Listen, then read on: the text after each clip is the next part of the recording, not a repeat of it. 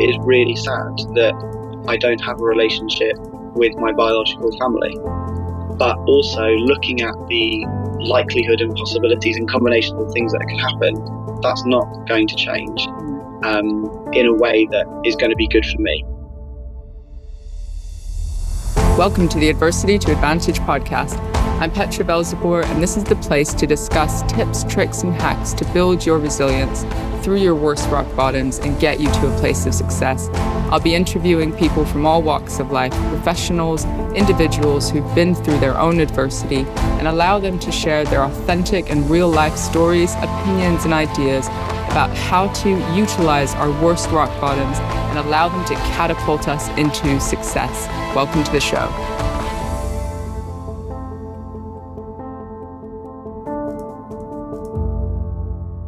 Welcome, everyone, to the Adversity to Advantage podcast. Today, after much back and forth, I've got a dear friend, or an old friend, rather, I should say, called, uh, named Ed Moss. And we were just reminiscing before we started recording about uh, how we even knew each other. And it was, I mean, uh, almost, I think, a decade, almost a decade ago, um, working with a, a, youth charity, and our paths crossed on, on certain programs. And I was uh, reminiscing about one of the toughest years of my life, really, under, but behind the scenes of all the good, exciting work that we were doing. Ed, welcome to the show.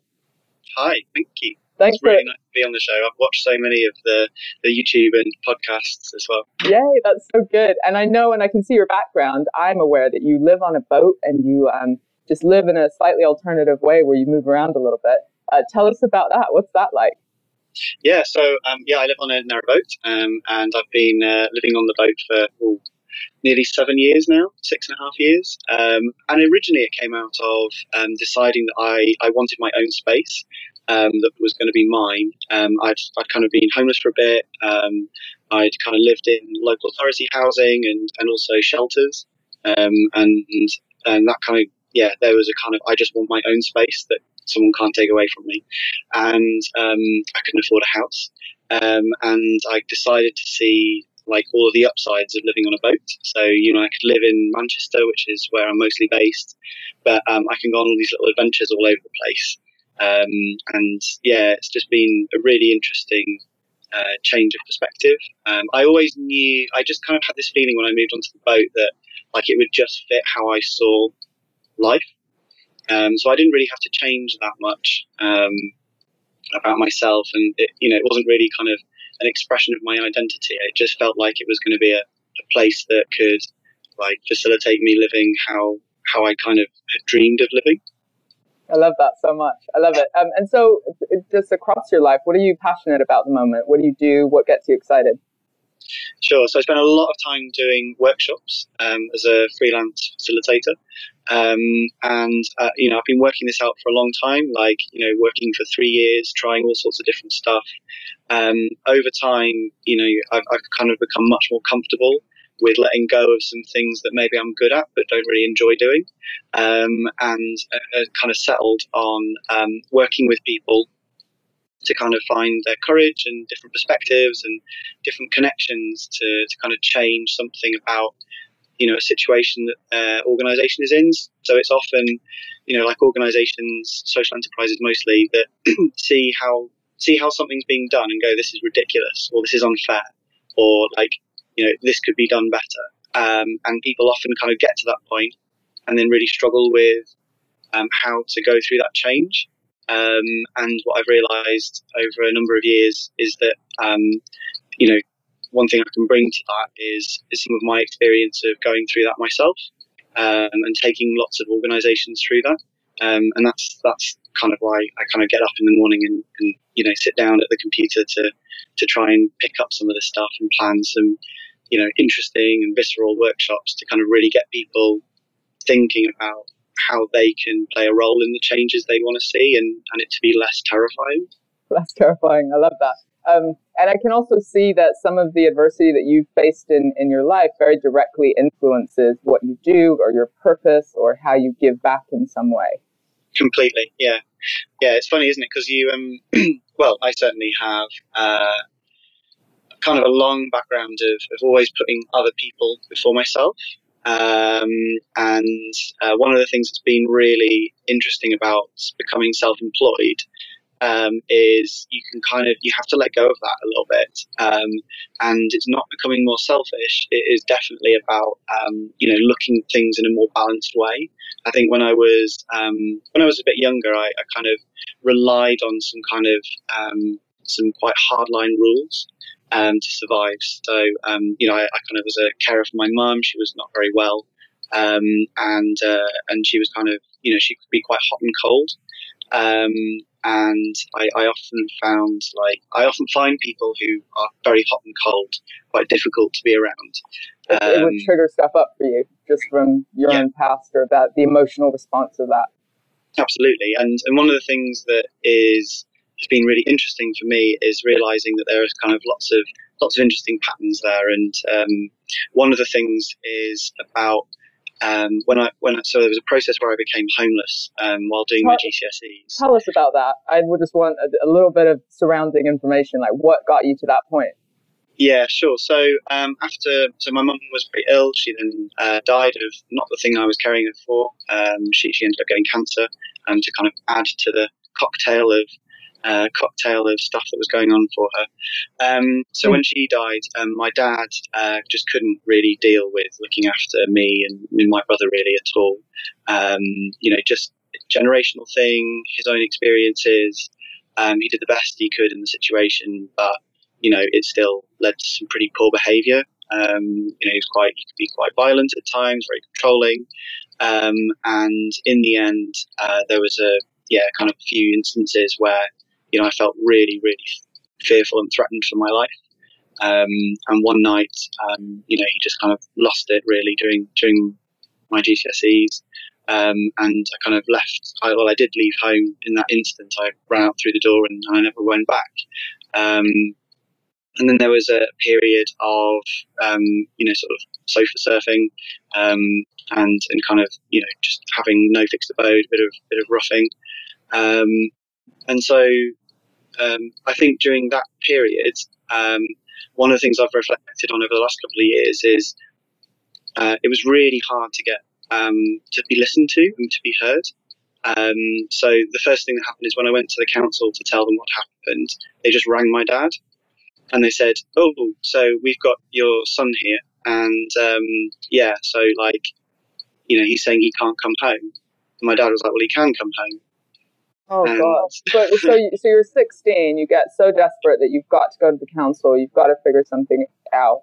Were you able to be pretty direct and honest with them about being fearful and and not being able to go home for the, those sorts of reasons?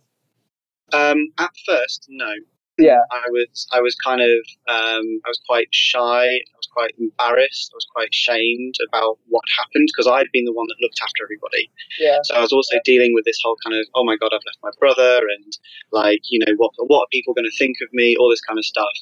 But i found out really quickly like if if you are not talking about the stuff that's really really messed up you just don't get listened to. And this is really help. interesting yeah. is that you end up having to tell the worst parts of the story in a very kind of repetitive over and, and over. quite damaging yeah and and one of the things that's really interesting and i've done some work over the last few years is, is kind of like remembering the other parts of the story. Because um, you know when you have to repeatedly tell a negative story in order to access something as basic as housing or food um, like you just warp history really badly um, and actually, you know, there were times, even during that period, where my dad was, you know, behaved really nice and really important to uh, actually acknowledge that and go back and recognize it because it wasn't, you know, it wasn't all terrible all the time. It was a really damaging way of telling a story, I think. But that is super important for our listeners because we can get stuck in the identity of the terrible, horrible thing that happened. You know, for like I was raised in a cult and um, it, it becomes the identity and people's um, assumption is that it's all terrible and horrific and all this sort of thing.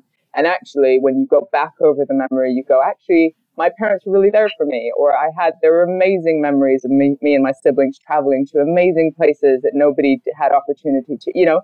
And so, giving, looking at it from the full spectrum of color rather than the black or white, I had a terror because I became homeless or because my dad threatened me or, or and my mom passed away. Those headlines can then define you, and that's your identity, right? And and one thing I've been always, um, I think people have always sat up and taken notice of is the fact that that's not been how the story has ever been told. Um, and people often used to say, "Oh goodness, you're so brave and you're so courageous and you're really inspirational." Um, and for a long time, I just didn't believe it at all. Um, I kind of went, I was a bit like, I think I'd just taken for granted all the stuff that had come before that. Um, which which was and also there was another thing where I was so relieved to be out of that place. Like you know living in a living in a bed and breakfast um, where I was 16 and I was living with people who had uh, who were out on remand for sex offences um, it was really badly placed placement. That's horrific. Um, yeah. like being there was was miles better than being at home for my for my well-being and mental health. Like better. So the context that you're that you're describing was actually better than how it was. Yeah. You know, I, I used to I used to lock my door at night in that little hostel, and I had all my stuff. I mean, I didn't really have much stuff, but the stuff I had, I had set up, and it was my space. And I was like, I just remember thinking, I'm free and I can do, I can just do stuff. I can make stuff happen. And it was oh. because I had these amazing friends around me who um, I think were just mostly bewildered. um, a bit bewildered, and also were just really there for me, and and absolutely would never ever ever let me, you know, sink into, you know, feeling like I was going to miss out on stuff. Um, so is this is this sort of school friends and kids your own age, or was it mentors, or a bit of a mixture. So there was definitely lots of. Uh, so these were mostly college friends at this time. Okay. Um, so I kind of carried on doing um, A levels. I started fresh. I went to college. Um, I learned a really important thing about myself, which is that I can make friends really easily, um, and that um, and to just trust in that, then that would that would be fine. Um, yeah, and uh, so I kind of got through my A levels, um, but also I had um, at the time my girlfriend's uh, mum, um, you know, was very very very supportive, and we've kind of stayed in touch ever since really and she was just she was really grounding in that way where as you get further and further away from the weird stories um, and you come to retell them, uh, there's a moment sometimes for me where I'm like, God, that seems so long ago and so weird. Like, am I making it up? Mm, um, and questioning will, yourself. Right, yeah. And she she's just really good at like just she doesn't even tell me no you're not making it up she'll just retell some of the experiences she had during that time mm. and i'm like god yeah that was that was really and i learned something different from it every time um, every time she retells it, and it's just really, I just find it really important to rehear that every so often. Not every, not frequently, just you know, every couple of years. We just, you know, she'll come over and we'll have some wine and we'll just talk about. God, do you remember that time I lived on your sofa for nine months? yeah, yeah, yeah, yeah. Um, okay, so I mean, obviously, adversity, um, probably some rock bottom moments there, just as far yeah. as your identity and thinking about your brother. And I mean, what? How did your relationship with your father evolve or your connection to your family? Did you create distance or what happened? So um, we went through um, a few years of not really being that in touch. Um, we had some really strange um, interactions with each other that were, um, you know, like I think basically their method of dealing with it was to kind of go and, um, you know, encourage the family to kind of back them up and support them. Mm. Um, so I've not really had any contact with my biological family really since. Um, there's, there's been a few interactions with them that were, um, I don't know what was going on really, um, but it wasn't appropriate at all. Um, and, and actually, they always benefited directly out of each interaction. Um, so, yeah, so in the end, actually, in about 2011, I remember having this um, conversation with, with my stepmom, um, and she'd rung me for something that she needed, um, having not spoken to her for months, if not a year. Mm. and uh, and I remember she said to me, um, "When are you going to forgive us?" And I said to her, "That's really interesting because I don't think there's been anything to forgive." Which I might have changed my opinion on slightly now. But I was like, I don't think there's anything to forgive. Um, but one thing I do think is important is that we we've never had a chance to talk about what happened. Like I've never had a chance to tell you how I felt and how let down I was by by what happened. And you, I've never heard what it was like for you and Dad. I've got some assumptions mm. about you know how difficult things were, but I've never heard that stuff. And I think that would be a really important part of the healing process. Um, I said, but and I, I, I've, I'm really up for doing that. But you also need to recognise that I now have my own family. Like I've made a family in Manchester, mm-hmm. and they're really important to me, and they are there unconditionally. Like that is really clear. There was no, there was no. Oh, this is getting a bit difficult. We can't handle it. We'll run away. Mm. Um, they are there unconditionally, and that's what I wanted, and that's what I needed, and that's what I have. So of course we can start again, but we're starting again as as adults, as strangers, um, and we can build some kind of friendship. Um, but there, I don't feel like I have. I don't feel like I've got a space in my life. There's not a vacant gap of a parent, so you can't just kind of miss ten years and just drop back in. Um, so, so that's kind of how it would be. And, and she sort of said, "Well, you know, I, I just don't think your dad will be able to have that conversation." And I said, "Well, not being funny, but you know, he's seventy something, he's retired, and he's got plenty of cash that really isn't my problem, and maybe he should go and deal with that. That's not my problem.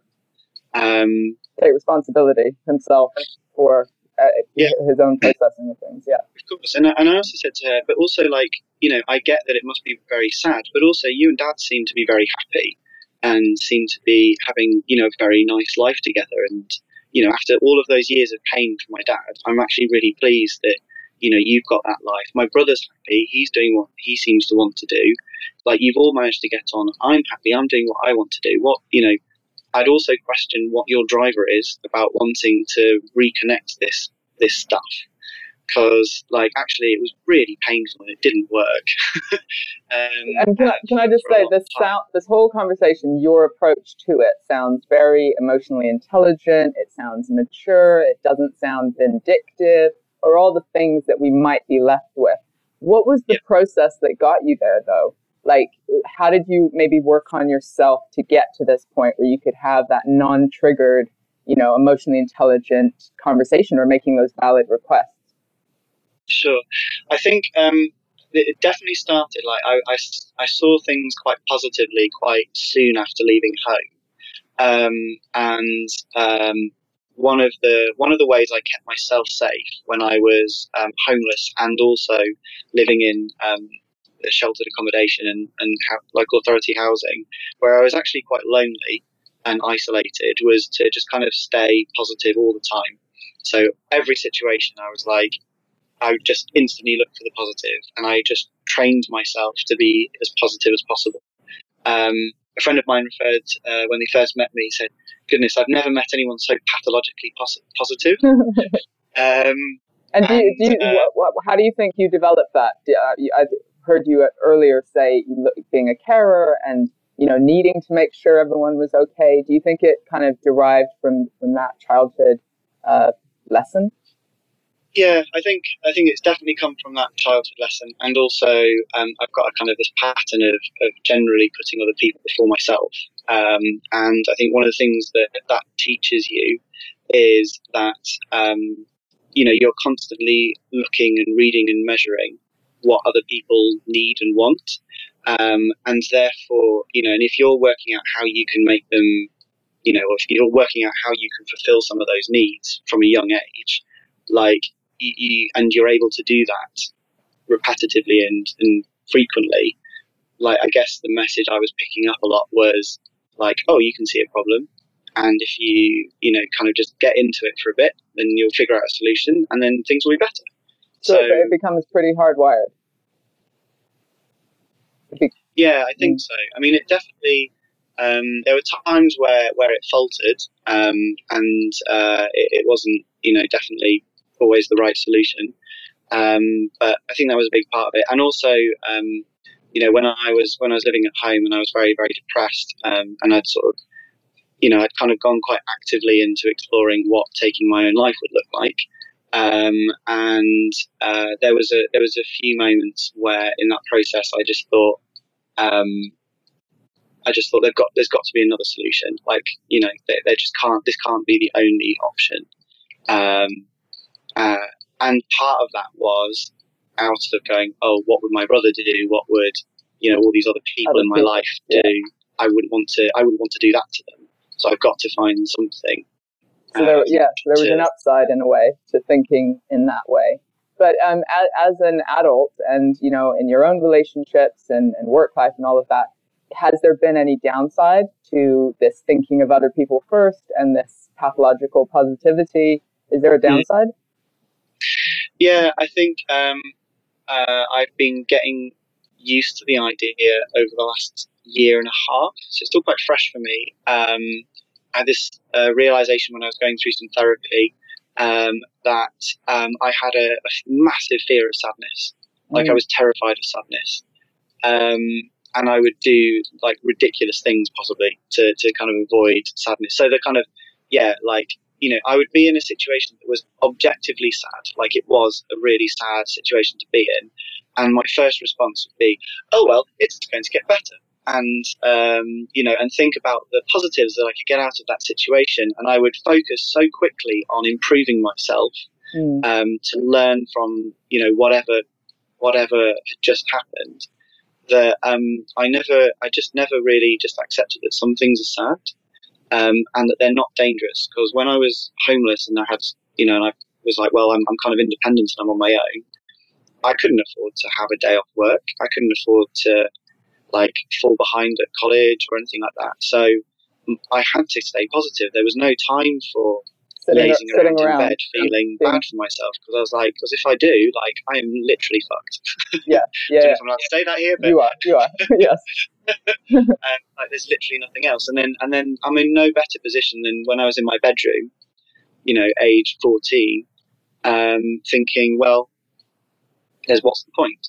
So, um, so it kind of really got me through, and it drove me like it drove me really hard and I worked so hard. Um, and that's that thing is like when you're really that positive, um, people are attracted to you professionally and personally, um, and and it means that you can fulfill any of those needs like really really easily, um, while all the time never really working out what you want, um, and uh, you know just suddenly finding yourself in this really interesting career where you're doing really well at it. Um, but what you've also done is because you've not really spent any time kind of being okay with with the kind of sadder parts of stuff is um, you know uh, there's there's definitely this really interesting safety I found in, in kind of having a status. So like being in a relationship, I felt safe just in a relationship. I um, I felt safe having a job title. Mm-hmm. Um, I felt safe. like the day I signed that um, lease for my um, uh, my first kind of council property, um, where it was basically, I mean, so long as you keep paying the rent, you can stay here forever. Like all of those statuses were so important to me. Um, and one of the things I've learned sort of through my 20s and now into my 30s is, is kind of going, okay, that was really important then. Um, but you don't have to keep holding on to that stuff. Like you can, you can let go of it now. You can make, um, you can be safe without those things you can make conscious choices. Yeah. Yeah. Yeah. And and um and we, we talked a little bit before, and you referred to uh, getting to a breakout breakdown point.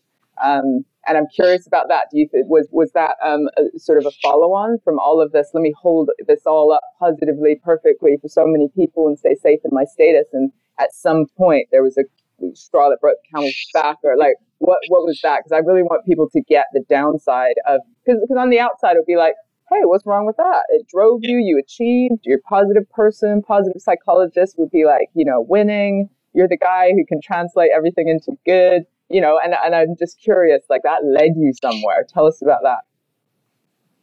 So that led me to eventually becoming chief executive of a charity, age 20, 28, I think. Um, and being like, this is great. And like this, this, this organization was so in line with my values and, uh, my purpose around helping people to be heard and making changes based on people's experiences. Uh, I was so into it; it was amazing. Um, and it was, but there was this kind of, it was it was also kind of very convenient. It was kind of off the shelf identity almost. And then um, the trustees had a change in, in kind of direction. We got um, uh, a new because uh, I was kind of holding the fort basically in kind of interim way and kind of you know really enjoying the, the experience of working collaboratively with everybody. We've got a new chief exec in who just had a very different style, and and it, it jarred so much. I just felt ill a lot. Mm. Um, I was being asked to do things that compromised how I saw the world. Um, like fundamentally, it was it was not even like limiting belief stuff. It was just I just don't think the, the world should run like that. And mm. I've seen evidence that it doesn't need to be, and therefore I don't believe you. I don't I don't care for this this way of doing things, and I, I just can't do it. Um, and um, yeah, so I ended up leaving that job, and uh, and I just went straight into another job, really quickly, different sector. Yeah. Um, yeah. And I was like, yeah, this is great. I can do this. This is fine. Um, and then one thing I just found really quickly is because it it lacked that purpose for me. Um, so all of a sudden, the kind of the, the foundation that was always about putting other people first and always about helping other people to tell their stories, um, like I just wasn't getting every day. It's the first time in my life that wasn't happening. Mm. I didn't have the same, you know, status necessarily with, um, you know, the same title that, that had been so easy for me to just trot off. Oh, what do you do? Oh, I'm such and such you know, I do this and I work for this organization. Isn't that great? Yeah. Um, yeah. Isn't it positive and wonderful what I'm doing with my life? Um, and yeah, and it unraveled really quickly. And I remember this afternoon, I'd sat at my desk and I was kind of doing something, whatever, on a computer, and everyone and and I, and I felt this tightness like building up all over me all through the day, and it'd been building for weeks. And everyone left because you know, 501, everyone had gone. It was that kind of organisation which was a nice breath of fresh air. Yeah. People just went home at the end of the day. It was great. And I remember getting to, uh, I remember the last, the sort of door buzzer went as the last person went out and being like, I, I need to go home. Yeah, I should definitely go home. Um, yeah, I'm definitely fine. I'm definitely fine. Everything's fine. And I can remember telling myself, everything's fine. um, and, you know, you just got to switch the lights off and put the dishwasher on, and then you can go home, and, and then I can go and do something positive. And I could feel like I was I was having this argument internally, uh, and there was someone desperately like rattling a cot or something, wanting to get out. I don't know what how to describe it. And I remember I got to the train station. It was a beautiful sunny day, um, and and it just started to rise up again. And I was there trying to push it back, force it back down. Like, no, mm. I am fine. Yeah, I'll tell you how we feel. Yeah. and I got onto this train, and it was really packed. Um, and so I stood up in the aisle, and uh, and it came up again, and I couldn't stop it. Mm. Um, it just overcame me, and I burst into tears on a packed commuter train. And I went and, and I and I couldn't stand up, so I ended up lying on the floor. And the funny thing was that people made space for me to lie on the floor, but then like nobody nobody knew what to do. So I just lay on the floor and I sobbed all the way back to Manchester, which was about mm. 25, 30 minutes or something. And I got up off the floor and I did one thing that I'd, I'd never ever done in that situation before, which was was ring um, who I referred to as my Manchester parents. And I just I just picked up the phone as I got off the train, and I didn't even have to say anything. And um, Jez, who's my Manchester mother, just said, "Just come over, just come over." And I remember coming over and I didn't say anything at all. I just cried. I cried so much, so much for it felt like hours. Um, and yeah, and that was kind of the start really um, of going right. I, I need to do something about this. Um, and I don't need to find a positive solution for it. I just need to work out what this is. Um, and it doesn't. It yeah, and I look back on it now, and uh, and I remember feeling like, how am I going to fix this? Um, and one of the things that I really got out of the therapy process was um, some stuff like I've been through a lot. I have been through a lot, and some of it is really sad. Like it is really sad that I don't have a relationship with my biological family. but also looking at the likelihood and possibilities and combinations of things that could happen, that's not going to change mm. um, in a way that is going to be good for me. So, like, that's okay. You know, it would it would kind of be ridiculous to look at the catalogue of stuff that happens and say that there was no sadness in there. And I think that day on the train was uh, kind of it just all finally came out. And importantly, it came out because I was safe and ready for it to come out. That's um, such a yeah. such a like a wise thing that I just want to capture for people because sometimes life is suddenly good, right? It's suddenly great, and then you can feel like you're falling apart. And it's very useful to note that that doesn't mean you haven't worked really hard and gotten to where you need to be, and that you are, you know, but it does mean that you're safe and that you're you're now giving yourself permission or your body's giving yourself permission to after all the buildup of grief and homelessness and fear and all of those things to just let it out and release. And that that can be really healthy right? Yeah absolutely. And um yeah and just still working through like some of those things that um you know have, made me feel sad and um a friend of mine introduced me to um Inside Out, the film. Okay, yeah. I don't know if you've seen it. Yeah. It's like a cartoon, so, right? With uh, all the little parts in your brain, the emotions, yeah. Yeah, and and, and the, there are five characters that play the different roles of the different emotions. Um, and um, spoiler alert for anyone listening, like skip forward this bit, is um, is that at the end, um, happiness, who's like the main character, um, recognizes the value of sadness and how important sadness is. Now, I can't tell you how much I cried that evening. and my friend was like, "It's just a cartoon." yeah. I was like, was, "Yeah." It was just felt like one of those moments where I felt like, you know, that someone else had expressed something that, you know, like it just it just made it feel much more. God, if they made a film about this, loads of other people must have had this too. so, like embracing the full range of who you are we don't need to shut off other sides of ourselves or forget that we had pain and only translate it into something positive. There's actually great strength and power in the vulnerability of embracing all sides of ourselves and being open about that and making conscious decisions to process it, to take actions that are in line with our values, things like that.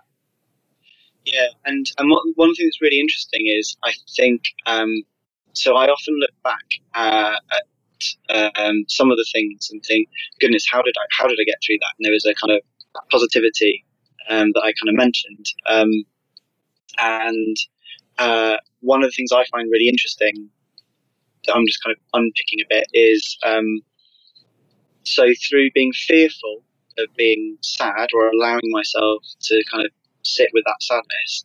Um, yeah, there was a kind of almost like addiction to um, positivity and um, and I think going through what I'm trying to say. So the addiction to the addiction to positivity, I think, made meant that I never had to deal with sadness. Um, you don't have to uh, deal with sadness, then yeah, that's that's that's one of the biggest things I've, I've always been fearful of, or made me feel really vulnerable. I feel really vulnerable when I'm sad about something. And I totally relate because about 10 years ago, I was suicidal. I was in a point where I had a toddler and a baby, and I put them in dangerous situations. Alcohol addiction was really high. And I just remember, like, if I even talk about it, the, I remember the feeling of the absolute loneliness and isolation, and that nobody was going to help me, and, you know, all this sort of stuff. And it was dangerous at that time. It was literally I could, my yep. kids could be in danger. I, my life could end. Yep. Like it was black or white dangerous. But like the hint of it now, um, of just like a little bit of downtime or a little bit of depression or tears makes me go, fuck no, I'm going to drive harder. Right. And so it's really, I always learn something from these podcasts, as people know. Um, and it's really good to remind myself that yes, it can be used as fuel as far as our, our purpose and helping others, which is a beautiful thing. Like, I don't want to discount that. And no. we need to listen to our bodies and our minds to actually know what, what it is that we need sometimes to slow down, to reflect on, on pain, sadness, and to and to connect maybe with the right people. What are the things you do now or that you've learned along the way that help you look after yourself, um, you know, think about your own mental health, um, uh, you know, that mechanism of a boundary so that it's not giving all of your energy away, but keeping some for yourself? Like, what are the things, the, the, the kind of strategies that you've learned now? Yeah, so um, I'm still working on boundaries. It's a, tr- it's a tricky that's, one. Saying no. A, yeah, realizing that other people's um, emotions are not my responsibility. Um, it's a huge one once yeah. you figure that out, though. Uh-huh. so yeah, so I'm, I'm awareness now. So yes, awareness first step. Um, the, um, the, the other thing I think, um, so one thing that's really changed for me in the last, uh, so by going um, self-employed, is um, so changing this idea that you have to be seen to be busy from nine to five, um, and or longer. You, or more. Yeah.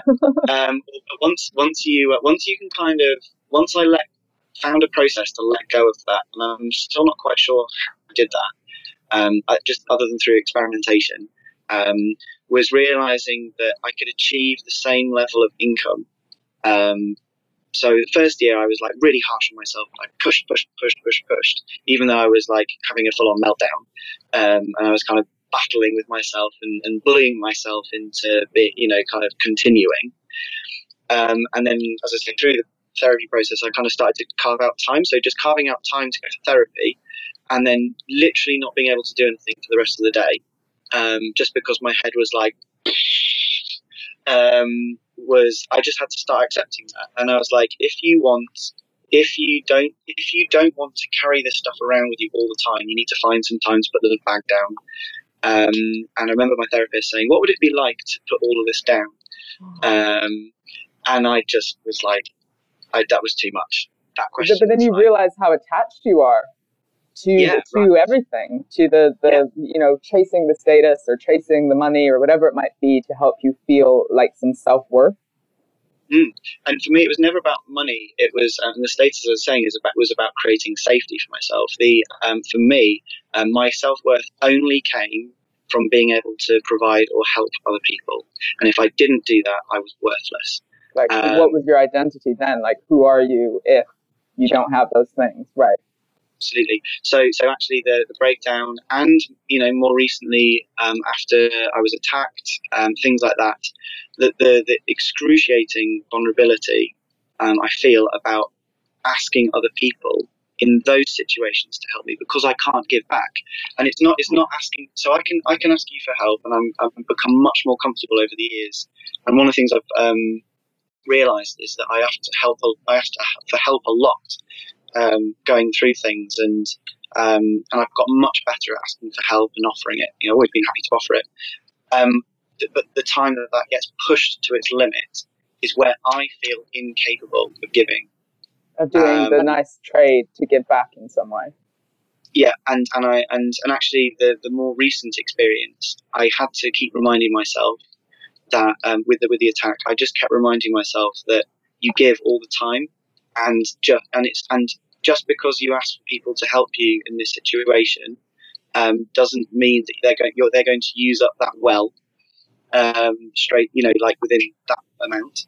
Um, and also, if people can't give to you in that moment, it's not because of you; it's because they can't give in that moment for whatever reason. It's not personal. So that's again, um, they're responsible and, for themselves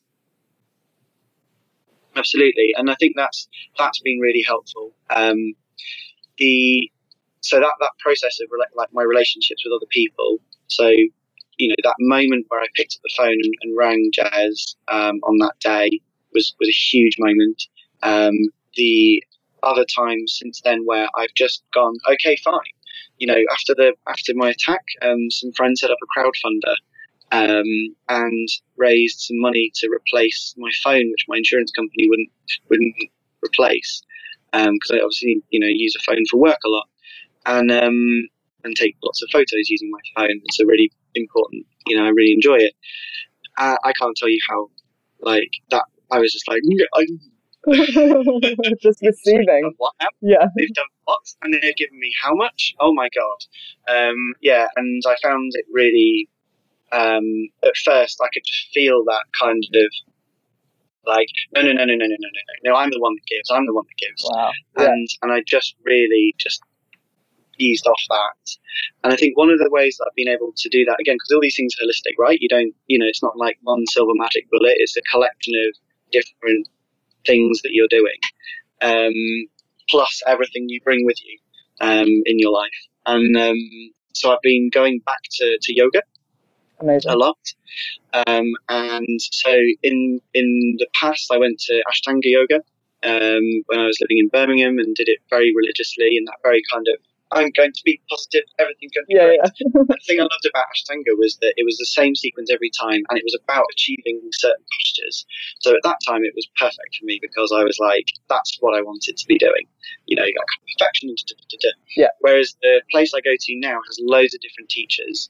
They all focus on something different. The classes are quite different from each other, and it's and it's and I go to the first class of the day. So sometimes that's at seven thirty, sometimes it's at ten. Um, but I always make sure that that is the first thing I do. Um, if I'm delivering a workshop, I'll give my permission to not go to it um, because that sometimes doesn't work out practically. Sure. But um, but if I'm not delivering, you know, when I'm at home or if I'm working, like that is the first thing I do in the day, um, and I go make that time for me because as well as being physical and reminding myself that I have this body that can move, um, I'm also reminding like I'm able to use that time to check in on how I'm feeling, and and then process what I'm going to do with that. So if I wake up and I'm like, oh, actually, I'm feeling a bit sad today. I, what I used to do is, why are you feeling sad? What can we do to sort it out? Fix it, Um, change it. Fix it. Yeah, right. Go for a run. That'll that'll sort you out. Then you'll This is quite some like a shouty bully voice, right? It's just like fix yourself. Yeah. Whereas now it's um, I'll go to yoga and I'll lie down and they'll say, you know, Great. like before we start the class, and it's like, okay, so like check in with how you're feeling this morning, and I'm like, I'm a bit tired this morning.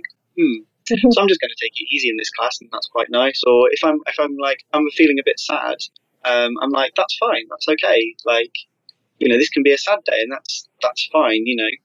Um, So that whole thinking- voice is self compassion rather than Yeah. shouty. Yeah. and I had one a few weeks ago where I just, you know, in that class I was like, I'm feeling quite sad today, um, and I thought, um, by the end of the class, I, I'd kind of, I hadn't spent much time thinking about it, but as I was kind of getting changed, the thing that felt right to do was to go back and to make a coffee, um, and to sit and read my book, um, and I just sat for about 45 minutes and read my book, um, and I did some like sketching and painting and stuff like that um, for another 45 minutes and my mood changed massively in that time. Um, but because there was no pressure to be better, um, I just could just sit and be with all that stuff, um, and and I was safe. Like I could be sad, and it wasn't going to destroy me. Oh my God, Um, that's so powerful. That's so powerful that you can Yeah. hold the duality of it, that I can acknowledge this feeling and I can do something self compassionately that, that recognizes that it might be slowing down that I need and doing something creative that isn't status driven or achievement driven just to, to nurture yourself. And the other important thing about those two things is, um, so I've I've never been that good at reading. Um, I've always found it difficult, and uh, and by no means am I a, a, an accomplished, um, you know, visual artist with a with a paintbrush. And I think there's something really I I'm finding something really important in not having to be good at something. Um, so in those moments where um, in those moments where I am feeling sad, like giving myself permission to go and do something or, or be um, with something that I've traditionally not associated as being good at, um, I think is really. I don't, I've not worked out what that is yet, but like that seems to be a way that I can I can be with all of that stuff. Amazing. Um, yeah, utilizing the creativity. Um, Ed, we are coming to the end of our time. I feel like we could go on for another three hours. I feel like I'm gonna have to get you on again, and we're just gonna go deep on positive psychology or self care as a self-employed entrepreneur, because that stuff is a struggle. We oh, we could do boundaries as well. Oh, there's so much we could do. Um, but in order to close for today, what advice would you give to I don't know your your 16 year old self or the kid who's just trying to survive and, and figure it out, or, or for people who are in a similar situation who've dealt with grief and don't feel like they have a support network, what advice would you give to to that guy? So in that way that um, I don't think you uh, you know that whole thing of um, the, the, those paradoxes about going back in time. Would you change the future? Um, I wouldn't change. I wouldn't want to change anything because all of that has got me here. Um, but one thing I would want to say to myself at the time is everything you're doing now is right for now. Mm. Um, and I was talking to a friend recently, and you know we were talking about you know some of the shameful things that, or the things you might feel shameful about that you do in a moment. Um, but then you kind of forget about the context. And I, I, was just like, yeah, but like it was right in the moment. You, you made the best. Like we're hardwired to survive, um, and you made best decisions that you possibly could have made with the information and the, the tools that you had available to you at the time. You know, if you're in a if you're in a relationship where there's like abuse or something, um, like you're you're not going to have the mm. skills and tools to make the right decisions that you would do if you didn't weren't in that relationship, right? Um, but when you're in it in the moment, um, you have you, you know you make the best decisions with what you've got. So I just think, you know, rather than rather than going, oh, I could have handled that better and been perfect, it was like, why don't you just accept that that was what you could do at the time, um, and that you're no longer in that situation, you're no longer in that context, um, and of course you can look back on it and think you'd do something differently. Um, but that's with the uh, with hindsight and with the skills that you have now. Yeah, of course. And isn't that a beautiful gift to say that you've you've now got those things that you didn't have then? But it doesn't it doesn't mean that you were shameful in that moment. Um, you know, and you'll look back on this time now in the future and think, goodness, if only I had something that you might gain in the future. Um, and I guess that ties into the this idea of um, you know, kind of being good enough. Mm. Um, and I know you're a big fan of Brene Brown. Um, and for years, I used to watch her videos um, around um, vulnerability and, and, shame, and be like, "Yeah, I understand what you're saying. I just don't get it. Like, right. I don't get it." yeah. And then I've, you know, as I've gone on these journeys over the last sort of three or four years, um, I've watched those videos, and the percentage of personal experience that I feel when I watch those videos goes up and up and up every time.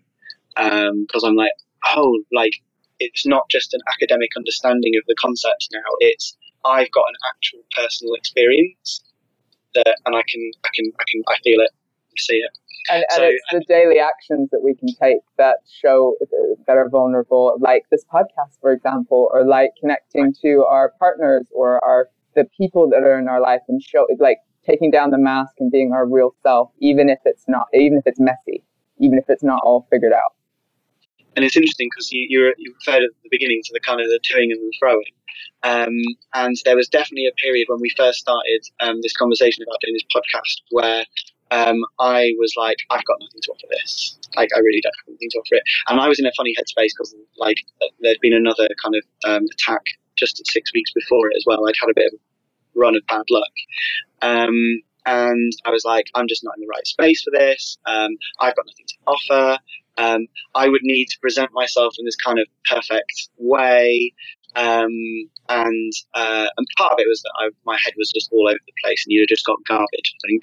Um, but but also like even as late as Friday, I was thinking, I don't know, like yeah. maybe, maybe, maybe, I should cancel now and then uh, and then you know you can find somebody else to do this this podcast because and I just thought no, just like lean into it and you know it doesn't need to be polished and perfect and finished.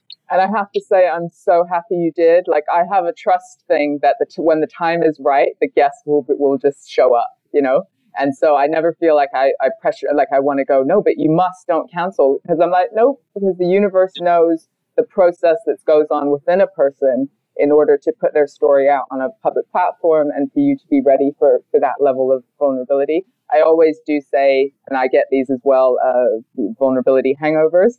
Um, so self care over the next few hours or tomorrow, because I usually wake up and go, "Fuck, what did I say?" Um, and and then and then I realize the impact. And I know from what I've heard that I just appreciate so much your your vulnerability and you you showing up, and that this is exactly what's going to sort of propel our audience to think about this in a different way because it's a different angle on the you know well just check your mindset and move forward it's actually like breathe into where you actually are and and audit it from that perspective of self-compassion and looking after yourself um, ed if people want to connect with you in some way where can they find you and is it instagram the best place where can people find you well, um, if you're particularly interested in boat life and like, so I know you know I do like taking photographs. Um, so I'm a uh, yeah I'm on Instagram as at the boat elf. Um, if, if, you're interested in the kind of work that I'm doing, um, I'm on Twitter um, at edmossbtg, um, and I've got a website which people can have a look at if they wanted to, um, bridgingthegap.tips tips. Um, and yeah, so like I'm, I'm always really interested and happy to hear from people. Um, I, I once was on, I, did a thing on um, Radio 4 a couple of years ago where it was called um, Interviews on a Bench. Um, and they just interview people in the park, and um, and it was really lovely. Actually, I had a few people uh, email me after that um, uh, sort of interview and sort of say, "Oh my goodness, you know, this has really helped, or um, you know, I'm really curious to see what you think about this. And I find people asking me questions often is also really good to you know get to me thinking. Absolutely. Um, so I find that really helpful too. But. Amazing. Yeah, we'll we'll add all of that into the show notes. Ed, thank you so much for your time. You I can't wait for this to be out there. Uh, it's going to be cool. It is. cool. Have a lovely day. Thank you. Thanks for listening to the Adversity to Advantage podcast. Please do subscribe and review on iTunes. Every comment makes a difference. We really appreciate hearing from you. And please do get in touch through petravelzeboer.com if you're interested in any training, coaching, therapy, or just to join the community and get more information on ways that you can build your own resilience. Until next time.